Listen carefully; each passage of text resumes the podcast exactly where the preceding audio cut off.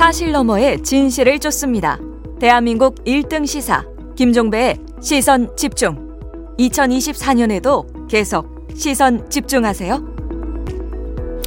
네, 유일인 방송통신심의위원장의 민원사주 의혹과 관련해서 진상규명을 강력히 촉구하던 김효진, 옥시찬 두 방심위원이 지난 17일 해촉됐는데요. 이 두 분 가운데 한 분인 김효진 전 위원 전화 연결해서 어떻게 된 일인지 자세히 들어보도록 하겠습니다. 나와 계시죠? 네, 안녕하세요. 네. 결국 해촉되셨는데 심경이 어떠십니까? 어, 저는 언제든 해촉될 수 있다는 생각을 하고 있어서 그랬는지 크게 뭐 이렇게 놀라거나 당황하지는 않았습니다. 언제든지 네. 해촉될 수 있다고 언제부터 그렇게 생각을 하셨던 거예요? 어, 정현주 전 위원장님 등 다른 야권 의원들이 해촉이 될때 아, 예. 아, 저도 뭐 그럴 수 있겠다라는 음. 생각을 했습니다. 그래요. 그러면 해촉 네. 사유는 사실상 별로 중요한 건이 아니다 이런 말씀으로도 해석이 가능하겠네요. 그러면 그렇습니다. 음, 아무튼 근데 해촉 사유는 네. 지난 3일 방심위 전체위 안건을 기자들한테 미리 제공했다는 건데요. 이거에 대해서 어떤 말씀 주시겠습니까? 네, 그러니까 그날 회의 안건들 음. 유일인 위원장의 민원 사주 의혹 관련한 안건 3개는 예. 이미 기자들한테 공지가 돼 있었어요. 예, 예.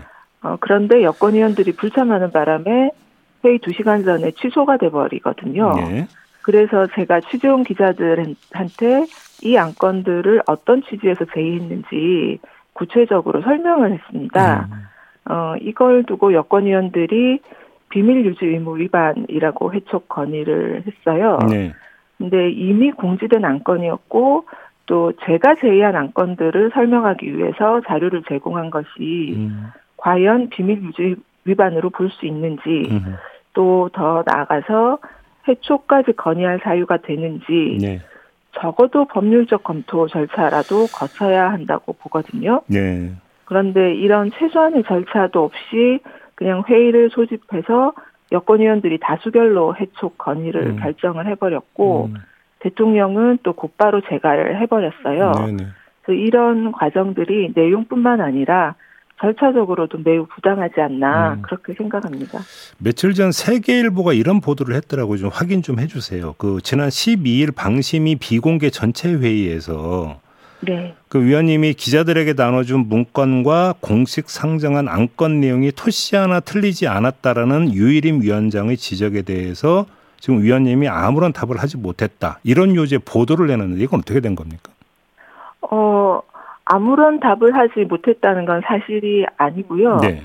그리고 세계일보가 그 최근에 이제 유일임 위원장의 입장과 거의 동일한 보도를 계속하고 있는데 음, 어, 예. 어 그날 회의는 비공개 회의였거든요. 음흠. 그래서 만약에 그 내용이 세계일보 기자에게 들어갔다면 음. 그 또한 저희가 볼 때 누군가 비밀 유지 의무를 오. 위반한 게 아닌가 오. 그렇게 생각이 되네요. 예, 비공개 네. 회의가 흘러나갔다면 이것도 문제가 있는 것이다 이런 말씀이시네요. 그렇습니다. 그리고 음, 음. 제가 그 어떻게 얘기를 했었냐면요. 네. 저는 그 안건을 제의한 사람이기 때문에 음. 그 안건의 내용을 제가 그 준 것이 회의의 내용과 같을 수밖에 없다. 음. 그런데 어 저희가 이제 안건을 제의하면 그것을 위원회의 공식 문건의 양식에 맞게 다 이제 사무처에서 만들어서 회의 때 올립니다. 네네. 그것이 공식 문건이에요. 음. 그런데 제가 그 공식 문건을 기자들에게 배포하지는 않았거든요. 네. 그래서 제가 제의한 안건의 초안을 그 기자들한테 제공했다 이렇게 음. 보시면 될 것 같아요. 알겠습니다. 아무튼 해촉 결정이 최종적으로 그러니까 내려졌는데 앞으로 어떻게 대응할 계획이세요? 어, 일단 법적 대응을 준비를 하고 있습니다. 그래서 음. 빠르면 내일 아무리 늦어도 주중에는 해촉 처분 취소 소송 그리고 집행정지 신청을 할 예정입니다. 아, 그래요.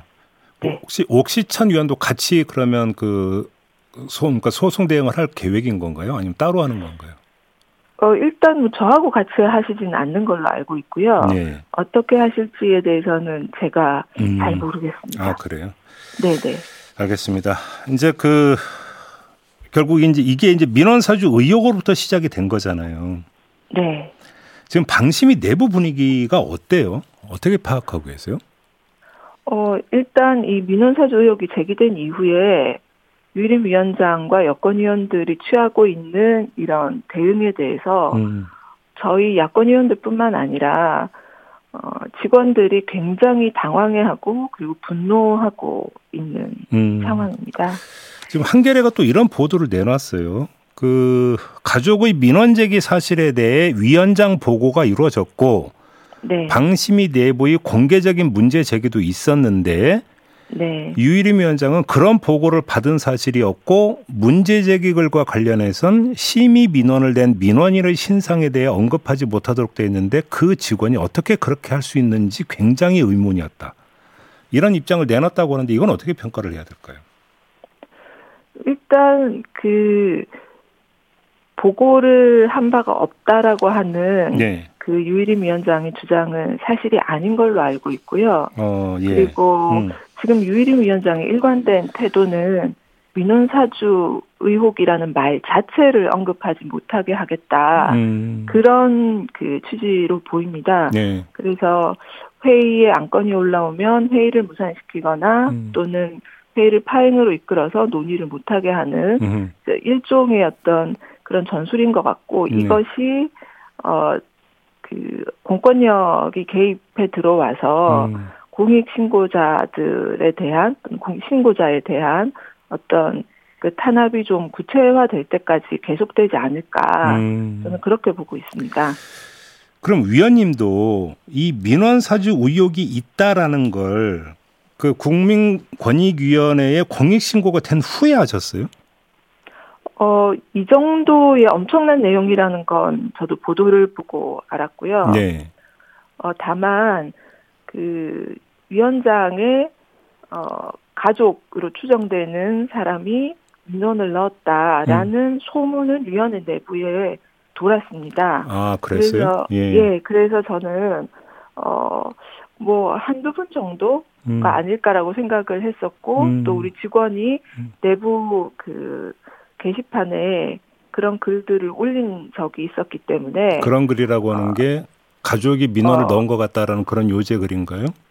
가족이라고는 하지 않았던 것으로 알고 있고요. 예. 특수 관계인이 민원을 넣었는데 예. 왜 심의를 회피하지 않느냐라는 아. 문제 제기를 했고 음. 제가 그것을 어, 회의에서 예. 위원장에게 물어본 적이 있습니다. 그럼 이거는 보도 나오기 전입니까?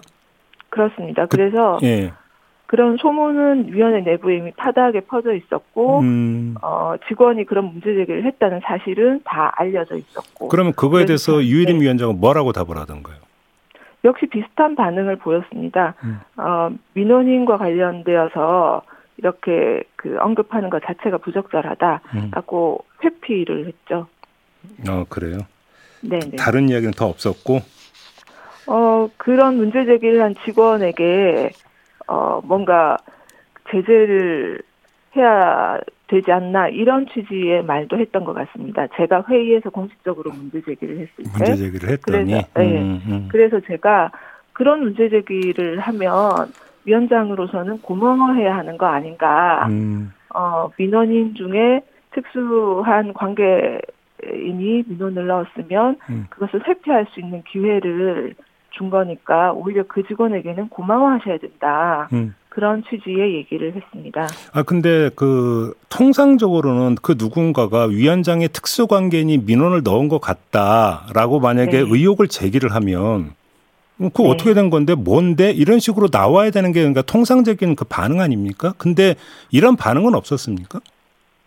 어 제가 알기에는 그런 반응이 없었던 것으로 알, 알고 음. 한겨레에서 보도한 것처럼 그 회피할 것을 이제 사무처 직원이 얘기를 했을 때에도 음. 무시한 것으로 알고 있습니다.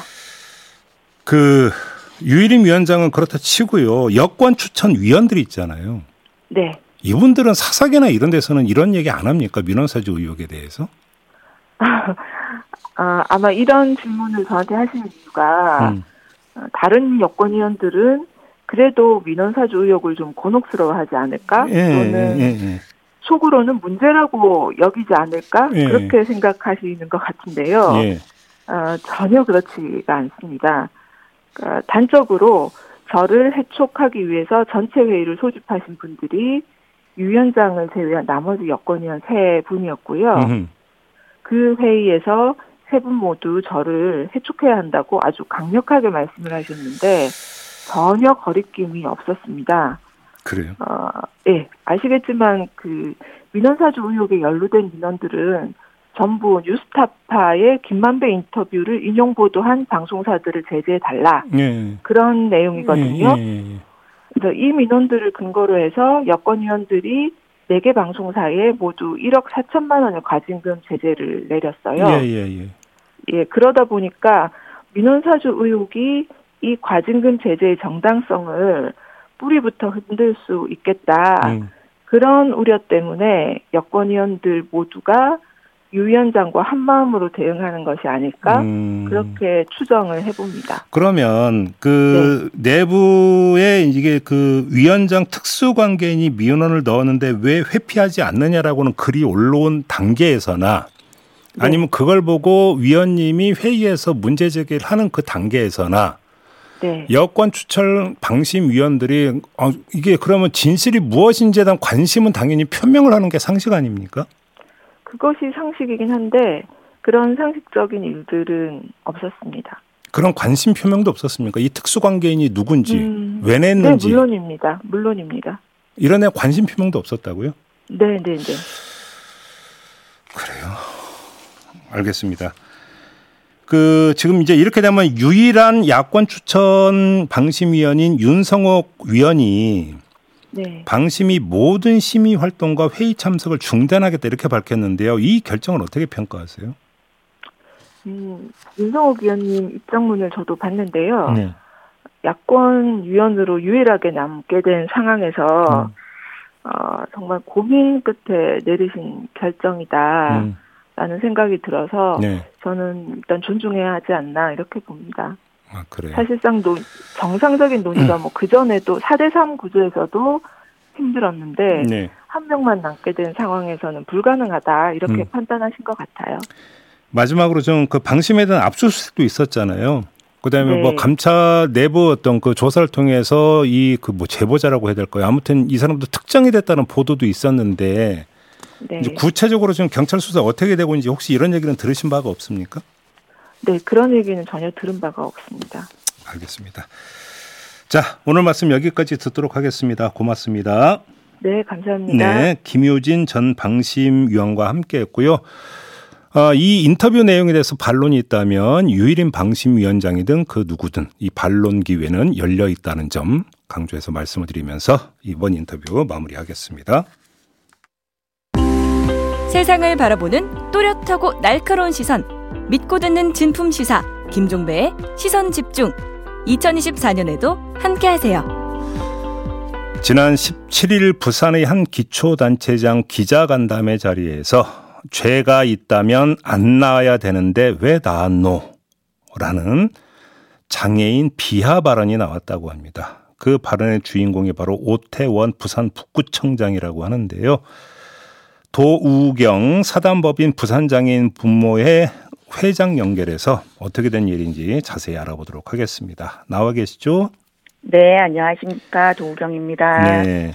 이게 기자간담회 자리였고, 이 장애인 평생교육센터 존치 문제를 논의하던 상황이었다고 하는데, 어떻게 이런 이야기가 나오는지 좀 의아한데요. 전후 상황을 좀 정리해서 말씀해 주시겠습니까? 아, 네. 그, 그 구청장님들께서 이제 대화를 나누시다가 네. 부산의 강서구에 있는 평생교육센터가 어 적자 운영으로 인해서 더 음. 이상 평생교육센터를 운영하지 못하고 장애인 주간 보호 센터로 변형해서 운영을 한다라는 어 내용이었습니다. 네. 그래서 음. 강서구청장님께서 발달장애인들의 부모님들이 무슨 죄가 있겠냐라고 음. 이야기를 하자 네. 오태원 북구청장님께서 낳은 게 죄다라고 음. 이야기를 하신 걸로 알고 있습니다. 발달장애인을 낳은 게 죄다. 네. 정확히 이제 그 발언이 죄가 있다면 안 낳아야 되는데 왜 낳았노? 왜 낳았노? 뭐 이런 발언이었다고 하는데요. 네. 평가 좀 해주세요. 어떻게 들으셨습니까, 회장님? 아, 그 또 들으니까 또 한숨이 나오네요. 참담하고 음. 눈물이 나죠. 그리고 무엇보다도 우리 사회가 거꾸로 돌아가고 있는 것이 아닌가 음. 두렵습니다. 자, 그 오태원 구청장이 바로 그 즉석에서 아, 말 잘못했다 이렇게 해명을 했다고 하고요. 이후 다른 언론을 통해서 어떤 해명을 추가로 내놓았냐면 제일 좋은 방법은 발달 장애아를 안 낳는 것인데 그게 마음대로 안 되니까 안타깝다는 뜻이었다. 폄훼 아니다. 말이 헛나간 것이다. 이렇게 해명을 했다고 하는데 이 해명이 납득이 되는 해명이라고 생각을 하세요? 발달 장애인의 존재 자체를 부정하는 말인데 어떻게 그게 폄훼가 아닐 수 있는지 예. 질문 드려보고 싶습니다. 이 말을 바꾸면 음. 발달장애인은 이 세상에서 존재하지 않는 것이 제일 좋은 것이다. 이렇게 말씀하신 거지 않습니까? 그렇죠. 예, 예. 네, 이 해명은 선의도 아니고 연민도 아니고 오히려 더 발달장애인 부모님들의 가슴에 비수를 꽂는 거라고 생각합니다. 아, 그러니까요. 그, 오태원 구청장이 회장님에게 따로 연락을 해왔다고 하던데 어떤 내용이었습니까? 아, 네. 문자를 보내셨더라고요 토요일 날. 문자. 네, 음. 네 발달장애인 부모님들에 대한 안타까운 마음에서 네. 정말 힘들다는 취지로 한 말이다. 음. 본의가 잘못 전달된 것 같다. 찾아뵙고 사과드리고 싶다 이렇게 문자를 보내셨는데요. 네. 뭐 이거는 제가 결정할 문제도 아니고 또 해명 기사를 보니까 건강한 아이가 태어나면 좋겠다는 취지였다고 이렇게 말씀을 하셨더라고요. 네. 장애가 있어도 건강합니다. 장애는 질병이 아닌데 음. 이, 이 정도의 인권 감수성으로 하는 말로 하는 사과는 받고 싶지 않아서 음. 별도의 답은 드리지 않았습니다. 그러니까 지금 이분은 발달 장애인에 대한 어떤 아주 왜곡된 인식을 좀 갖고 있는 것 같은데 해명 내용도 그렇고 말씀을 안 하시는 게 나을 것 같습니다. 하면 할수록 예. 더 즐겁게 스스로를 빠뜨리시는 것 같습니다. 예. 그 좀 가족분들의 반응이라는 거 좀 그 들으셨어요? 우리 주변인들이요? 예, 예. 어, 분노가 엄청나죠. 그래요? 네. 음. 가만히 있으면 안 된다. 예. 네. 관련해서 저희가 수요일 날 북구청 앞에서 음. 그 우리는 발달장애는 나, 발달장애인은 낳은 죄인이라 우리 죄를 사하여 주시기를 요청드려 보려고 합니다. 어, 집회를 가질 계획이세요? 네, 그래서 말로 하는 사과보다는 예. 지역의 장애인을 위한 정책 예산을 수립할 의지가 있으신지 직접적으로 물어보려고 합니다. 그래요. 알겠습니다. 근데 아무튼 이게 이제 그 문제 발단은 성인 발달 장애인 교육을 맡는 평생 교육센터. 이, 이 현재 지금 두 곳밖에 없는데 이 가운데 한 곳이 없어지는 이 문제에서 비롯된 거잖아요. 기자간담회가 네. 열리게 된 이유도 이거였고. 네네. 이게 없어지면 어떤 문제가 발생할 수 있는 겁니까? 어, 저희 발달장애인들 같은 경우에는 학교를 졸업하면 갈 만한 곳이 없습니다. 그러면 음. 사회생활이 단절되는 것과 마찬가지거든요. 예, 예. 그래서 여러 돌봄의 방식들이 좀 필요로 하고 음. 그리고 특히 체중증 발달 장애인들 같은 경우에는 그 행동을 좀 중재하고 네. 또, 또 다른 사회 서비스를 좀 이용할 수 있는 기관으로 좀 전이가 필요합니다. 음. 네, 그리고 무엇보다도 그 비장애인들 같은 경우에는 학년기를 졸업하면 그 뭐 직업 훈련 학교라던가 뭐 이런 곳들 등등등 어떤 직업 훈련을 받을 수 있는 기회들이 많은 데 비해서 예. 그 장애인들은 그 기회가 거의 없다시피 한 경우여서 음. 평생교육센터가 그런 역할들을 해내는 곳이었거든요. 네. 그것이 없어지면 그 기회가 박탈당하는 거죠. 근데 왜 없앤다고 하는 거예요? 아무래도 이제 장애인 관련 복지 서비스는 좀 이익을 남기기 어려운 구조입니다. 네. 근데 평생교육센터도 적자 운영을 계속 해온 걸로 알고 있고요. 아니, 그래서 운영 음. 주체가 예, 어려움을 많이 겪었던 것으로 알고 있습니다. 아니 이거 이익 남기려고 이렇게 접근하는 것 자체가 좀 문제가 있는 거 아닌가요? 그러니까요. 정부나 지자체가 이것들을 조금 좀 책임감을 가지고 자본의 논리에서 벗어나야 된다. 예. 장애인 개인의 삶에 더 집중해야 된다라는 생각이 들고요. 예. 이것을 좀 없애기 위해서 민간 수타 가능 이 구조도 좀 바뀌어야 된다고 생각합니다. 아, 그럼 이 센터도 지금까지 민간에 위탁해서 운영을 해왔던 거예요? 네, 그렇습니다. 그러니까 이익이 안 남으면 운영할 수가 없는 거죠. 아, 그래서 운영업체 입장에서 이익이 안 남으니까 아, 더 이상 운영 못하겠다 이렇게 나온 건가요, 그러면? 네, 그렇습니다. 아니, 그러면 구청 이런 데서 좀 지원을 해줘야 되는 거잖아요. 저희는 마땅히 그래야 된다고 생각하지만, 예. 네, 우리 지자체가 그런 구조를 포기하지를 않네요. 그러면 지금 두 곳에서 한 곳으로 줄어들면 남는 한 곳에서는 이게 다 수용이 안 되는 겁니까? 어, 맞, 당연히 수용이 안 되고, 네. 그리고 지금 남은 한 곳도 최장 이용 기간이 5년이거든요. 어.